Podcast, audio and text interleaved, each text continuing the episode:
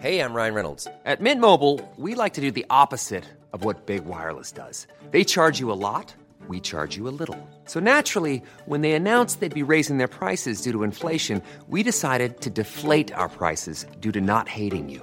That's right. We're cutting the price of Mint Unlimited from $30 a month to just $15 a month. Give it a try at mintmobile.com slash switch. $45 upfront for three months plus taxes and fees. Promo rate for new customers for limited time. Unlimited more than 40 gigabytes per month. Slows. Full terms at mintmobile.com. Everyone knows therapy is great for solving problems. But getting therapy has its own problems too. Like finding the right therapist, fitting into their schedule, and of course, the cost. Well, BetterHelp can solve those problems. It's totally online and built around your schedule. It's surprisingly affordable too. Connect with a credentialed therapist by phone, video, or online chat, all from the comfort of your home. Visit betterhelp.com to learn more and save 10% on your first month. That's BetterHelp H E L P. Burrow's furniture is built for the way you live.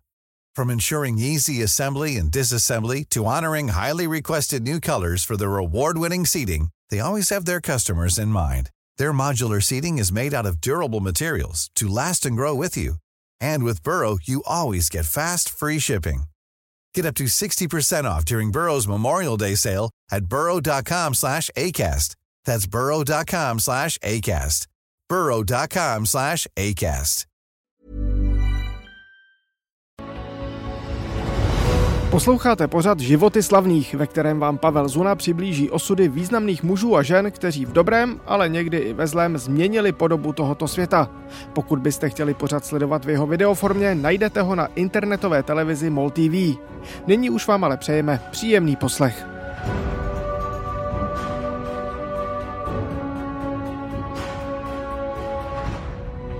Kalendář ukazuje poslední den končícího tisíciletí a ruský prezident Boris Jelcin pronáší s jednodenním předstihem svůj novoroční televizní projev.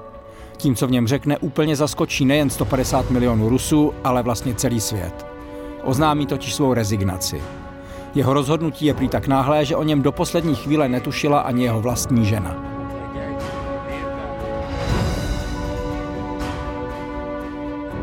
Končí tak pozoruhodný příběh muže, který se nejprve stal symbolem nově se rodící ruské demokracie a později stělesněním korupce, rozkrádání a hluboké ekonomické krize. Dobře to dokládá následující skutečnost. Když se v roce 1991 stal novou hlavou státu, drtivá většina Rusů to přijala s obrovským nadšením.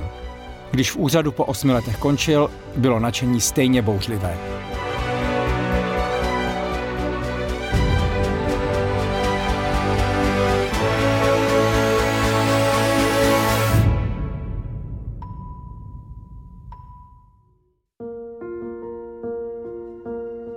Boris Jelcin se narodil v roce 1931 a vyrůstal ve vesnici Basmanovskoje v Uralské oblasti v naprosté chudobě.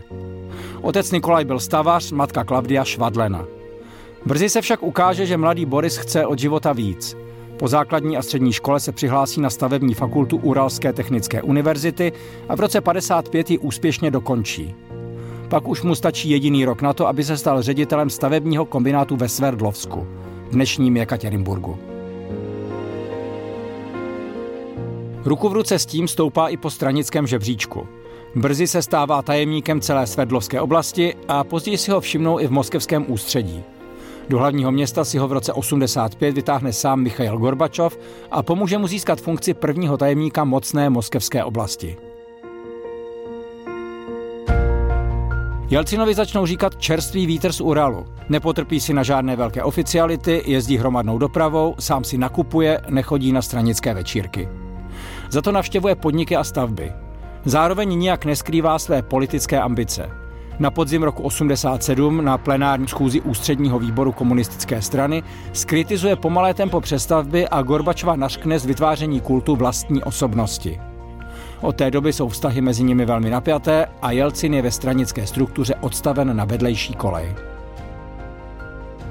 V roce 89 však začne jeho velký comeback je přesvědčivě zvolen do nově vzniklého kongresu lidových zástupců a během komunistického sjezdu v roce 90 pak způsobí poprask tím, že odevzdá stranickou legitimaci a ze strany vystoupí.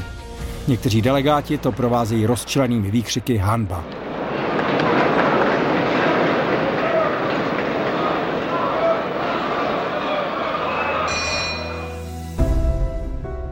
U obyčejných lidí však tyto kroky vyvolávají obdiv. Jelcinova popularita roste. A to natolik, že o rok později je zvolen prezidentem Ruska. To je sice nejdůležitější republikou celého Sovětského svazu, ale přece jen. Je to pouze jedna z 15 republik, které tvoří tehdejší stát. A v jeho čele stojí stále Gorbačov. Jenže v té době se už Sovětský svaz začíná drolit. Některé republiky touží po samostatnosti. Za této situace se skupina čelných stranických funkcionářů pokusí o převrat. Prezidenta Gorbačova zadrží na Krymu v domácím vězení a v zemi vyhlásí výjimečný stav.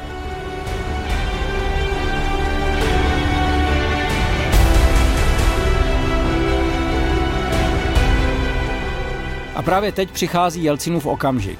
Pučistům se postaví. S megafonem v ruce vylézá na tank před ruským parlamentem, pokus o převrat odsoudí a zdánlivě paradoxně požaduje návrat svého nepřítele Gorbačova.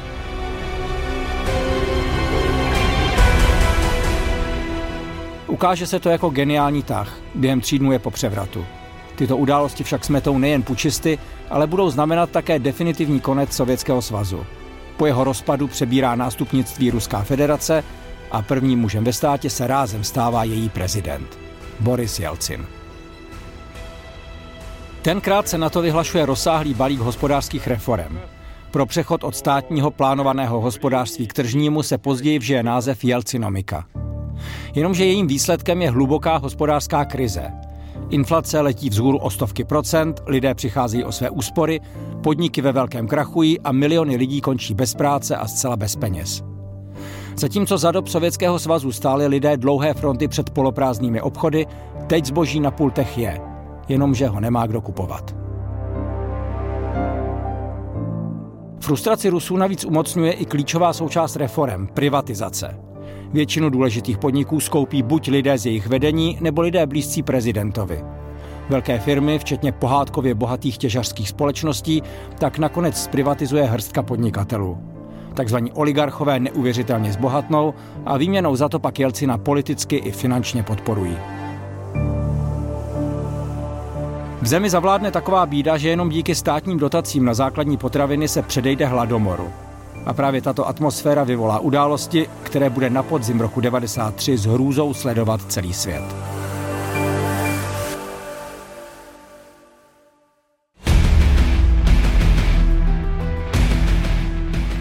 V září země upadne do ústavní krize. Poslanci chtějí zoufalou situaci v zemi radikálně řešit a Jelcin zareaguje tak, že svým výnosem obě komory parlamentu rozpustí. Poslanci kontrují tím, že naopak jeho odvolají z funkce prezidenta. V tomto zmatku propuknou v Moskvě nepokoje, které se záhy změní v krvavé pouliční boje.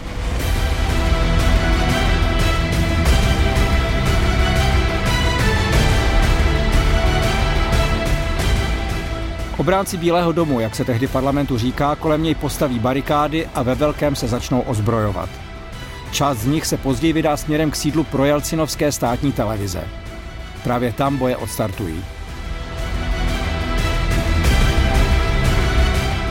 Poté, co se Jelcinovi odpůrci prostřílejí dovnitř, podaří se jim zastavit vysílání, které podle nich šíří propagandu. Na místě však zůstávají první mrtví, další přibydou po útoku na moskevskou radnici té chvíli se Jelcin rozhodne. S pomocí armády, kterou se mu podaří získat na svou stranu, nejprve v zemi vyhlásí výjimečný stav. A pak nařídí vojákům, aby tanky zaútočili na budovu parlamentu. Konečná bilance bude tragická. Podle vládních údajů zemře 187 lidí a na pět stovek jich skončí s vážnými zraněními v nemocnicích.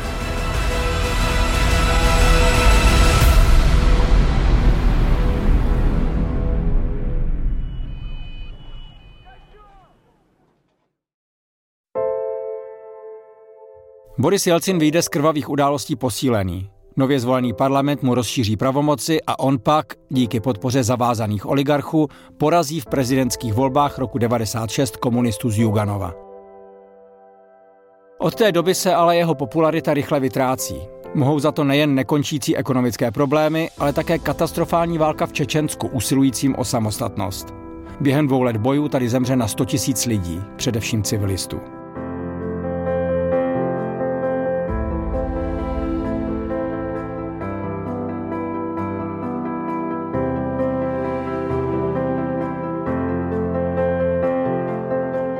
Jelcinovi kritici také stále častěji poukazují na prezidentovo chatrné zdraví a na jeho nesčetné opilecké excesy.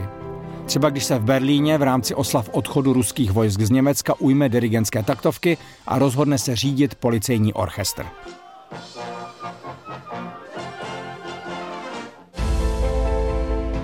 V létě roku 98 pak ekonomické problémy země vyvrcholí hospodářským krachem, kdy Rusko není schopné splácet své dluhy. Jelcinova popularita je v té chvíli na bodě mrazu a události začínají nabírat rychlý spát.